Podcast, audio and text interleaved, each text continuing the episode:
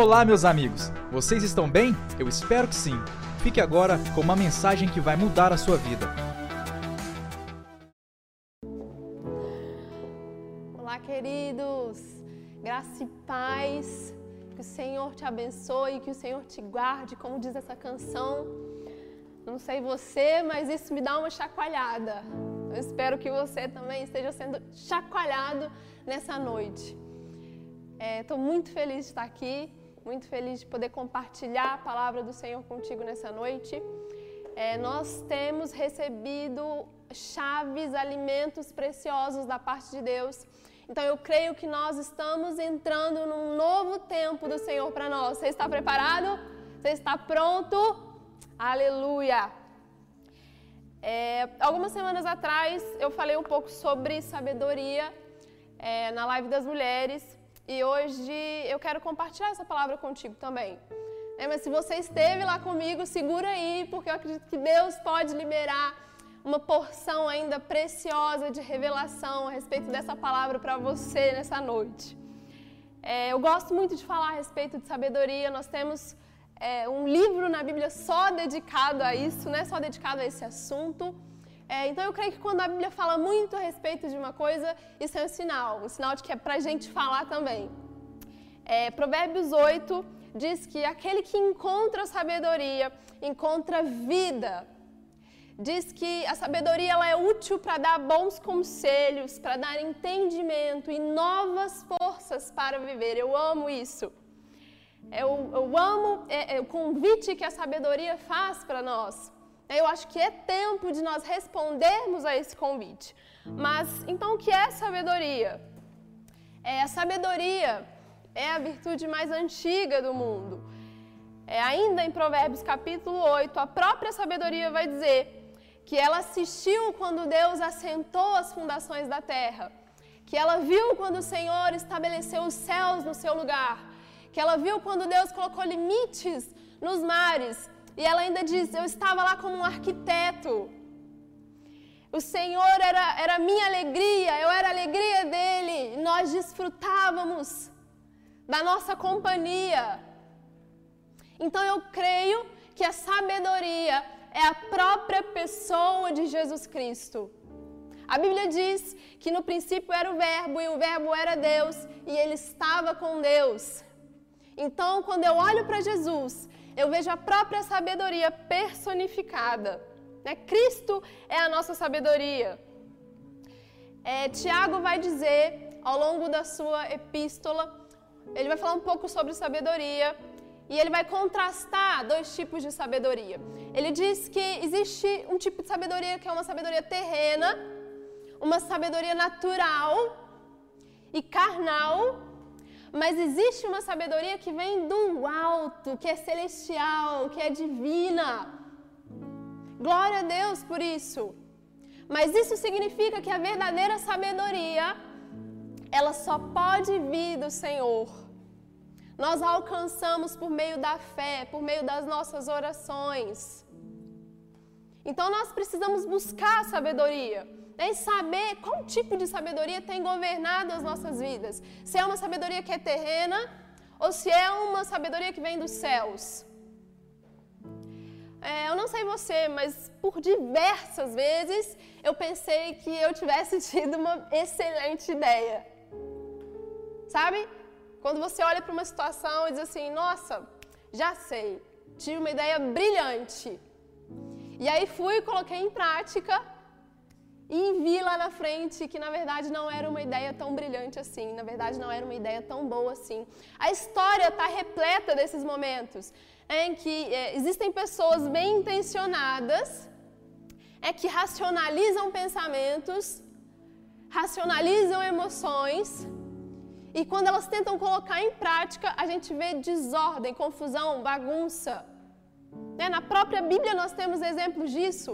É, nós vemos Saul, por exemplo, pensando que era uma excelente ideia vestir a armadura dele em Davi.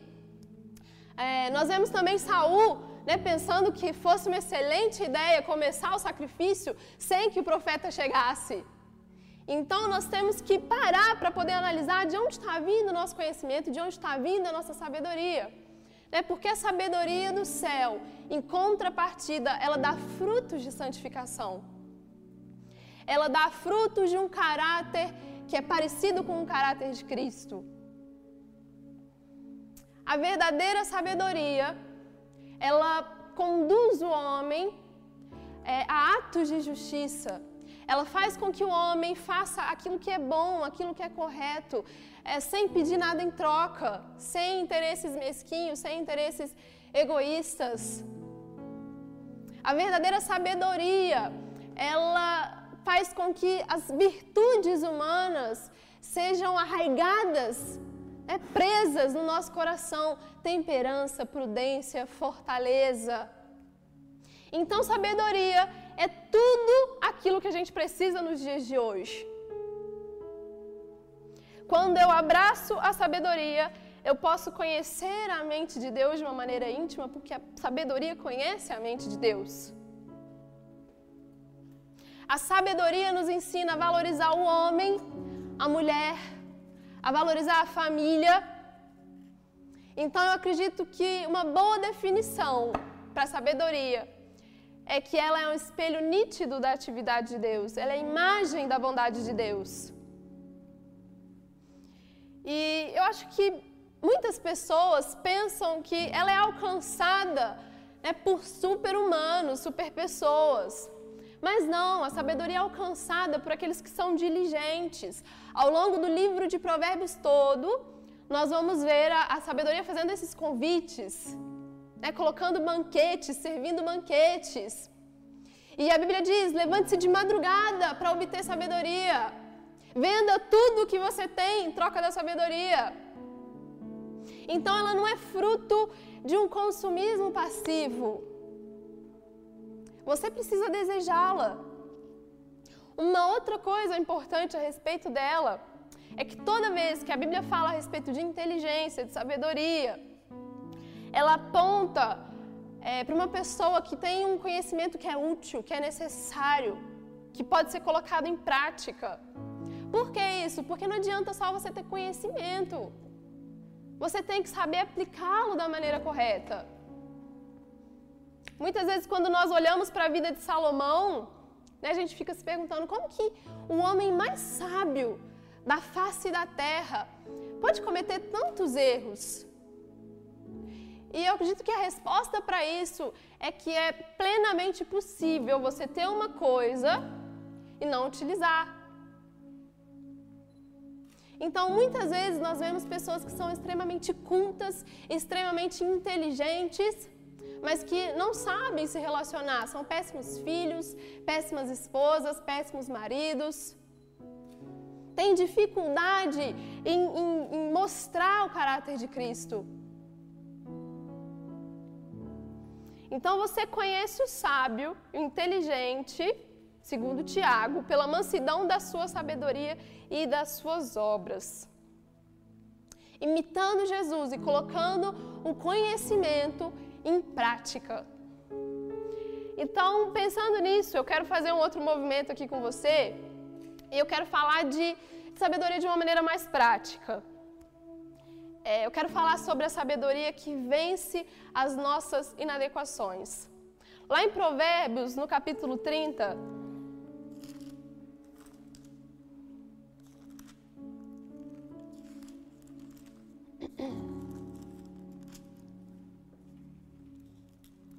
no versículo 24,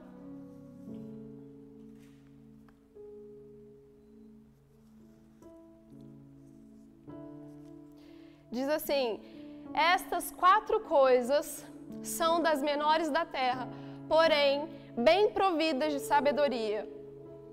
As formigas não são um povo forte, todavia no verão preparam a sua comida. Os coelhos são um povo débil, contudo põem a sua casa na rocha. Os gafanhotos não têm lei, contudo todos saem e em bando se repartem. A lagartixa se pega com as mãos e está nos palácios dos reis. Então, essas são as palavras de Agur. Ele era um dos muitos assessores do rei Salomão, era filho de Jaque, um dos oráculos conselheiros do reino. É, e quando Salomão estava finalizando né, a escrita do livro de Provérbios, Agur apresenta os seus escritos. E ele, como qualquer outro proverbista, era um homem extremamente observador, gostava de olhar para a natureza, gostava de olhar para as coisas. E de uma maneira muito singela, é, ele nos mostra que a sabedoria ela é capaz de fazer com que a gente vença qualquer tipo de limitação, qualquer tipo de inadequação.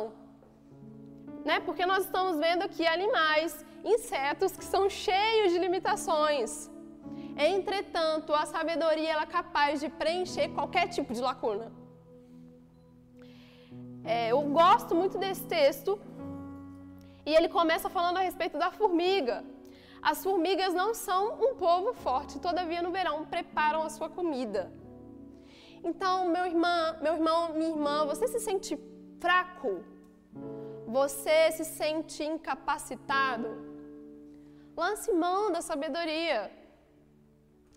É, as formigas são insetos bem pequenos, mas elas não permitem que o tamanho delas faça com que elas estagnem. Então, independente do lugar que você ocupa no mundo, você não pode simplesmente. Capítulo 9, no versículo 16, diz assim: Melhor é a sabedoria do que a força. Então, onde falta sabedoria, tem uma sobra de esforço desnecessário. Quantas vezes a gente fica dando né, murro em ponta de faca? Quantas vezes a gente fica batendo cabeça? Frente às situações, frente aos problemas da vida, gastando força, se desgastando, carregando um peso que a gente não precisava de carregar. Quando nós simplesmente poderíamos usar da sabedoria dos céus. Lá em Tiago, no capítulo 1, no versículo 21, ele vai dizer: Portanto, despojando-vos de toda a impureza e acúmulo de maldade. Acolhei com mansidão a palavra em vós plantada, a qual é poderosa para salvar a vossa alma. Que coisa gloriosa! Às vezes nós precisamos usar da sabedoria para poder abrir um estoque no nosso coração. A gente precisa de um almoxarifado da palavra de Deus. Tiago está dizendo aqui que muitas vezes nós guardamos coisas, coisas no nosso coração que não condizem com a sabedoria de Deus. Então, no tempo que a gente está vivendo, nós precisamos de abrir mão de tudo aquilo que é indesejável dentro do nosso coração. Raiva, ira, más lembranças, amargura, decepções. Talvez seja o tempo né, de você acender a luz do teu coração e arrumar essa bagunça. Parar de ocupar um espaço desnecessário e se preencher com aquilo que Deus diz. Porque aquilo que Deus diz é poderoso para salvar a nossa alma. A maioria das pessoas dizem que acolher a palavra de Deus, crer na palavra de Deus, é muito difícil às vezes. Mas por que, que guardar aquilo que é desnecessário parece ser tão fácil? O Tito gosta muito de ficar no quintal. Né? Ele passa o dia inteiro no quintal. E ele ama qualquer tipo de inseto. Então, graças a isso, eu passo boa parte do meu dia observando formiga. Eu digo, Senhor, obrigada, porque eu estou tendo a mesma oportunidade né, dos proverbistas. Eles amavam as formigas. Então, estou tendo a oportunidade né, de sentar aqui gastar boa parte do meu dia aprendendo com elas, porque senão eu fico irada. Mas uma coisa que eu posso te dizer com toda certeza é que as formigas têm tudo, tudo aquilo que elas precisam disponível. Tá tudo ali.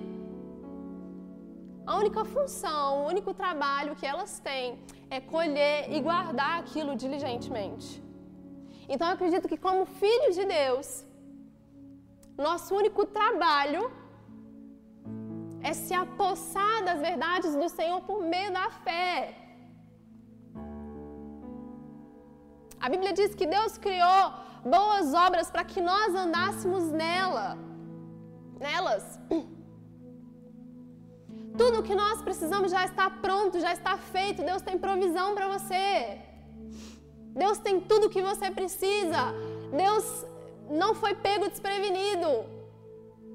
Você só precisa guardar isso no teu coração por meio da fé. Jesus disse lá em João capítulo 15: Se vocês permanecerem em mim e as minhas palavras permanecerem em vocês, tudo o que vocês pedirem será feito, será realizado.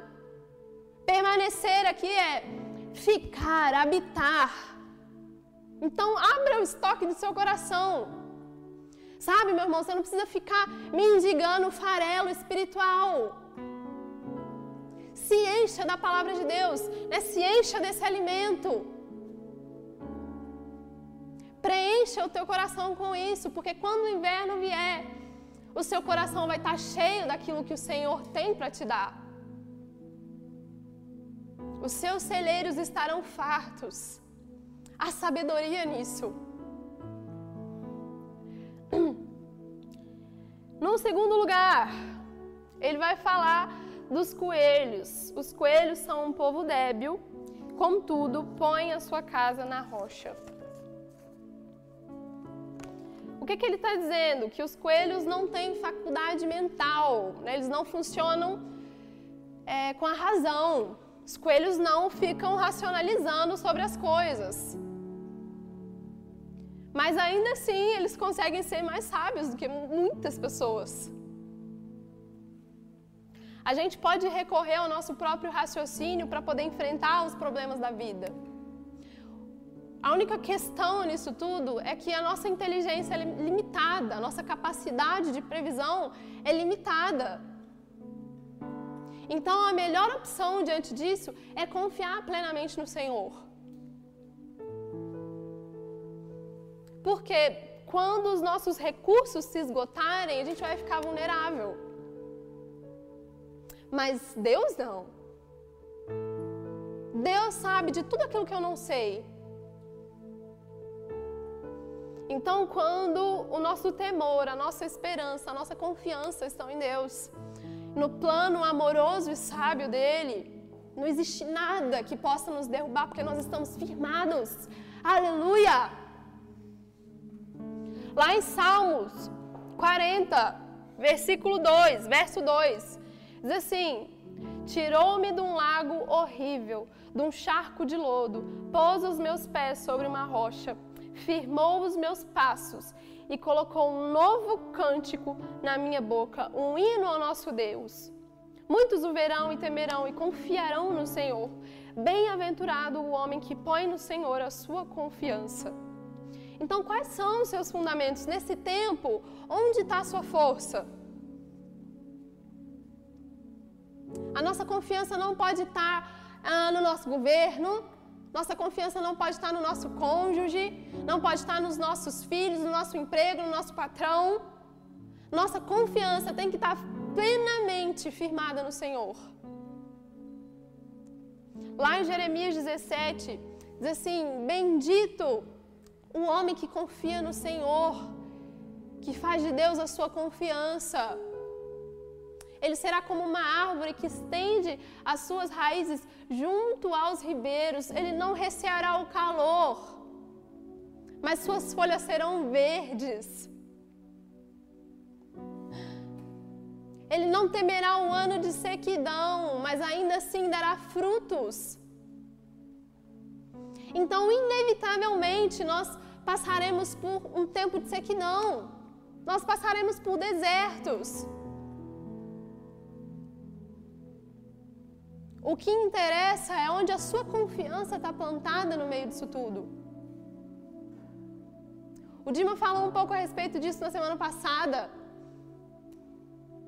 Nós sabemos que aqueles que ouvem as palavras do Senhor e as praticam são como um homem prudente, que constrói a sua casa na rocha. Então, quando vem a tempestade, e permanece inabalável.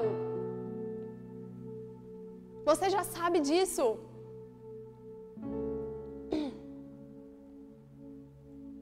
Então aprenda a confiar no Senhor, porque Ele é a rocha mais inabalável do universo. Nem a morte conseguiu abalar essa rocha. Quando as outras pessoas, né, os nossos cônjuges, os nossos filhos, quando eles nos veem confiando em Deus, ao invés de meramente obedecer a Ele, né, mas confiando de uma maneira alegre, descansada, feliz, isso contagia todo mundo, isso dá força para eles. Isso é um refúgio para a nossa família. Então, sob pressão, esteja firmado sobre a rocha. A sabedoria nisso. Os gafanhotos. Os gafanhotos não têm rei e, contudo, todos saem e em bando se repartem. A força do gafanhoto está na sua coletividade, está no seu poder de sincronicidade. Você não vê os gafanhotos discutindo, né? Pelo menos, pelo menos eu nunca vi. A gente vai para a direita, ai não, a gente vai para a esquerda. E aquela confusão, a gente não vê isso, muito pelo contrário. É, a gente viu umas notícias aí, há algum tempo atrás, de que é, tinham gafanhotos assolando né, países africanos, é, destruindo plantações no Paraguai. É, e dizem que às vezes essa nuvem de gafanhoto é tão grande que eles chegam a cobrir a luz do sol, então eles deixam cidades inteiras no escuro. Então o bichinho é pequenininho, mas pensa no estrago. Nós podemos aprender com isso, porque nada assusta mais o diabo do que o corpo de Cristo unido. Então nós não podemos perder para o gafanhoto, porque além de tudo, a gente tem um rei sobre a nossa vida, a gente tem um cabeça. Nesse tempo, as pessoas acham complicado falar a respeito é, de unidade. Tem muita gente se sentindo meio avulsa. Mas não falta oportunidade para você poder se envolver com outras pessoas. Se você está se sentindo sozinho, procura gente que a gente vai dar um jeito nisso. Mas não fique de fora. Às vezes a igreja faz uma reunião pelo Skype, faz uma reunião no Zoom e você não participa. A tua família se reúne e você fica de fora. Lá no Salmo 133, existe um texto muito conhecido. 133, no verso 1. Ó, oh, quão bom e quão suave é que os irmãos vivam em união. É como óleo precioso sobre a cabeça, que desce sobre a barba, a barba de Arão, e que desce a orla das suas vestes. Como o orvalho de Hermon e como que desce sobre os montes de Sião, porque ali o Senhor ordena a bênção e a vida para sempre. Então, na comunhão, nós encontramos bênção e vida, duas coisas que são essenciais nesse tempo. Então, não se afaste, porque sozinho você vai desfalecer. Nós precisamos nos relacionar, nós precisamos um dos, uns dos outros. Às vezes eu vejo muitas famílias discutindo, muitos, muitos casais medindo forças um com o outro, quando a gente podia estar se unindo e usando isso para o bem. Então para com um pé de guerra, experimenta isso, experimenta unir força. Lá em Eclesiastes, no capítulo 4, no versículo 12, diz: Se alguém quiser prevalecer contra um, os dois lhe resistirão. O cordão de três dobras não se rebenta com facilidade. Então existe sabedoria na unidade. A lagartixa. A lagartixa se pega com as mãos e está nos palácios dos reis. Em algumas versões está aranha. É, mas ambos, ambos comem insetos e, e eles são seres assim muito acessíveis. Né? Se você for mais rápido do que a lagartixa, você consegue pegar ela na mão, apesar disso ser uma experiência bem desagradável. Mas o fato é que uma lagartixa não presta atenção. Ela fica lá no seu banheiro, fica lá no seu teto, quietinha, né, mantendo a sua casa limpa, livre de bastante insetos, fazendo aquela carinha, né, de que se pudesse ajudava a pagar as contas de casa. Mas a gente não repara, né? A gente não olha para isso. Muitas pessoas né, veem, inclusive, a lagartixa como um ser completamente desprezível. Tem muita gente que não gosta. Mas o que eu quero te dizer é que nada é desprezível diante de Deus. Nunca pense que não tem ninguém olhando, ninguém está vendo. Talvez você não esteja empunhando o microfone, talvez você não esteja aqui na frente de uma câmera, talvez você não esteja na frente de uma igreja, mas você está nos lugares nobres. As pessoas vão te achar no seu quarto de oração, as pessoas vão te achar dentro do palácio do rei.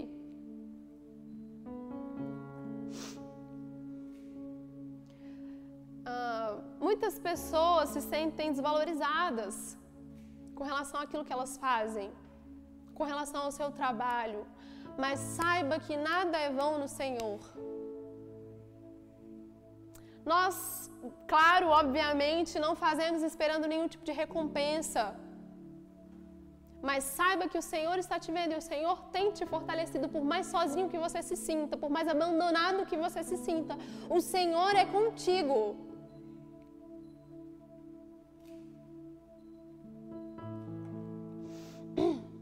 Talvez ninguém dê muita bola para você, como é com a lagartixa. Mas você está ali fazendo algo precioso, fazendo o que você pode para cooperar com o reino de Deus. Eu sei que essa é uma comparação bem esquisita. Mas Deus tem colocado no meu coração que Ele tem elevado seus pequenos vasos a um novo nível de intimidade com Ele. Lá em 1 Samuel 17, Davi ele desce até o lugar em que o povo hebreu, é, o povo de Israel, está posicionado para a batalha contra os filisteus. Está tá acontecendo todo aquele tumulto com Davi. É, e ele vai levar comida para os seus irmãos que, que acompanham Saul no meio dessa, desse contexto, no meio dessa guerra. E aí quando ele chega lá, ele vê o que Golias está fazendo, ele começa a perguntar o que está acontecendo. Né? Por que estava aquele tumulto todo, aquela confusão toda.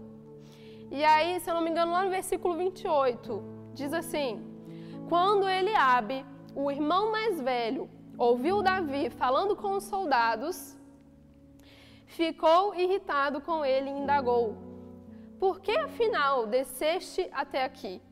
E com quem deixaste aquelas poucas ovelhas no deserto? Então, olha que homem atrevido, né? Abusado.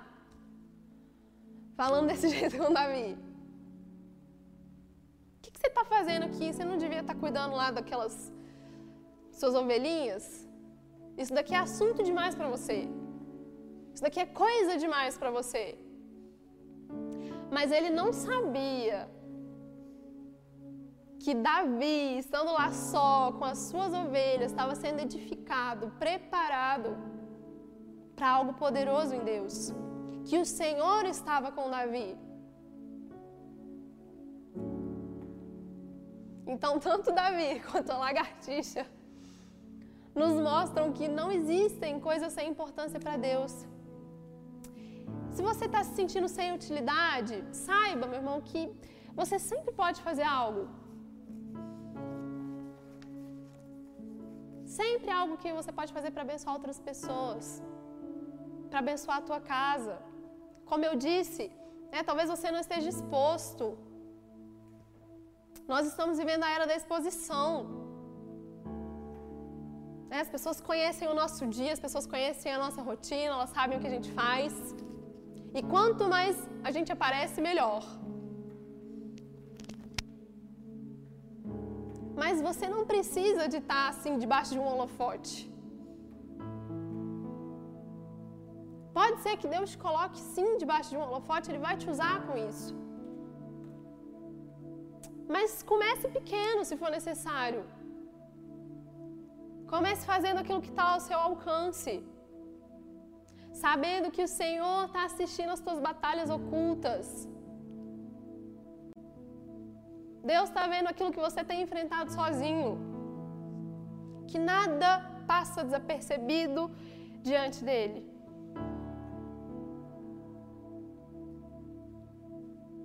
Eu quero te dizer nessa noite que você vai viver a vida que Deus sonhou para você. Eu quero que você seja animado, encorajado, fortalecido por meio de tudo que Deus tem para poder te oferecer. A sabedoria, ela é fruto do nosso relacionamento com Deus. Então se achegue diante do Senhor. Todos nós passamos por momentos indesejáveis na nossa vida. Sabe, eu tenho esses momentos em que ah, eu tenho que parar e dizer para mim mesma: opa, espera aí, eu estou lançando os meus cuidados sobre o Senhor. Ele disse que ele tem um plano, então eu creio nisso.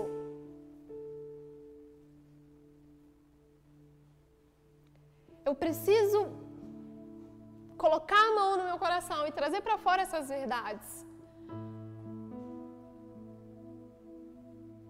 Saber que a mesma sabedoria que criou o mundo também traçou um plano de redenção para ele.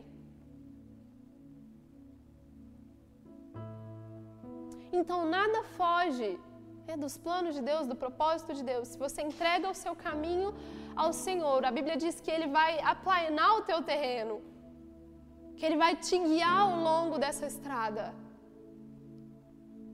Então talvez seja o momento de você lançar os seus cuidados ao Senhor. Parar de fazer esforço desnecessário e usar dessa sabedoria prática que vai te abençoar, que vai abençoar o seu coração, abençoar a tua casa. Muitos dos nossos problemas, eles seriam resolvidos se a gente parasse simplesmente de pensar, pensar, pensar o tempo inteiro, inteiro sobre tudo e qualquer coisa.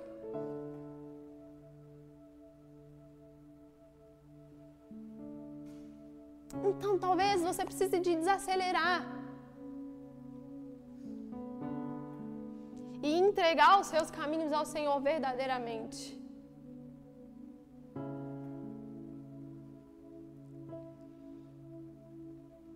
Eu quero orar com você.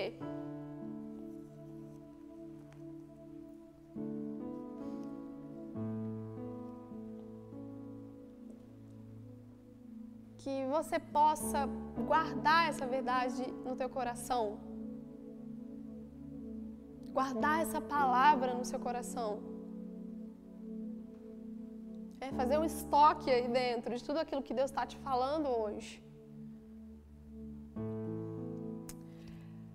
Pai, eu oro para que cada irmão e irmã, Senhor, que está assistindo esse culto, seja, meu Deus, tocado pelas tuas fortes e poderosas mãos, Senhor. Tua palavra diz que o Senhor é o nosso refúgio, que o Senhor é a nossa força.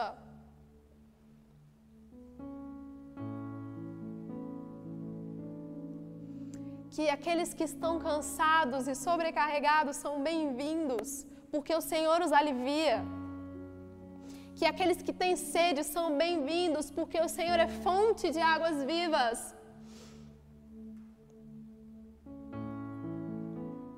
Que aqueles que estão famintos, fracos, são bem-vindos, porque o Senhor é a nossa força.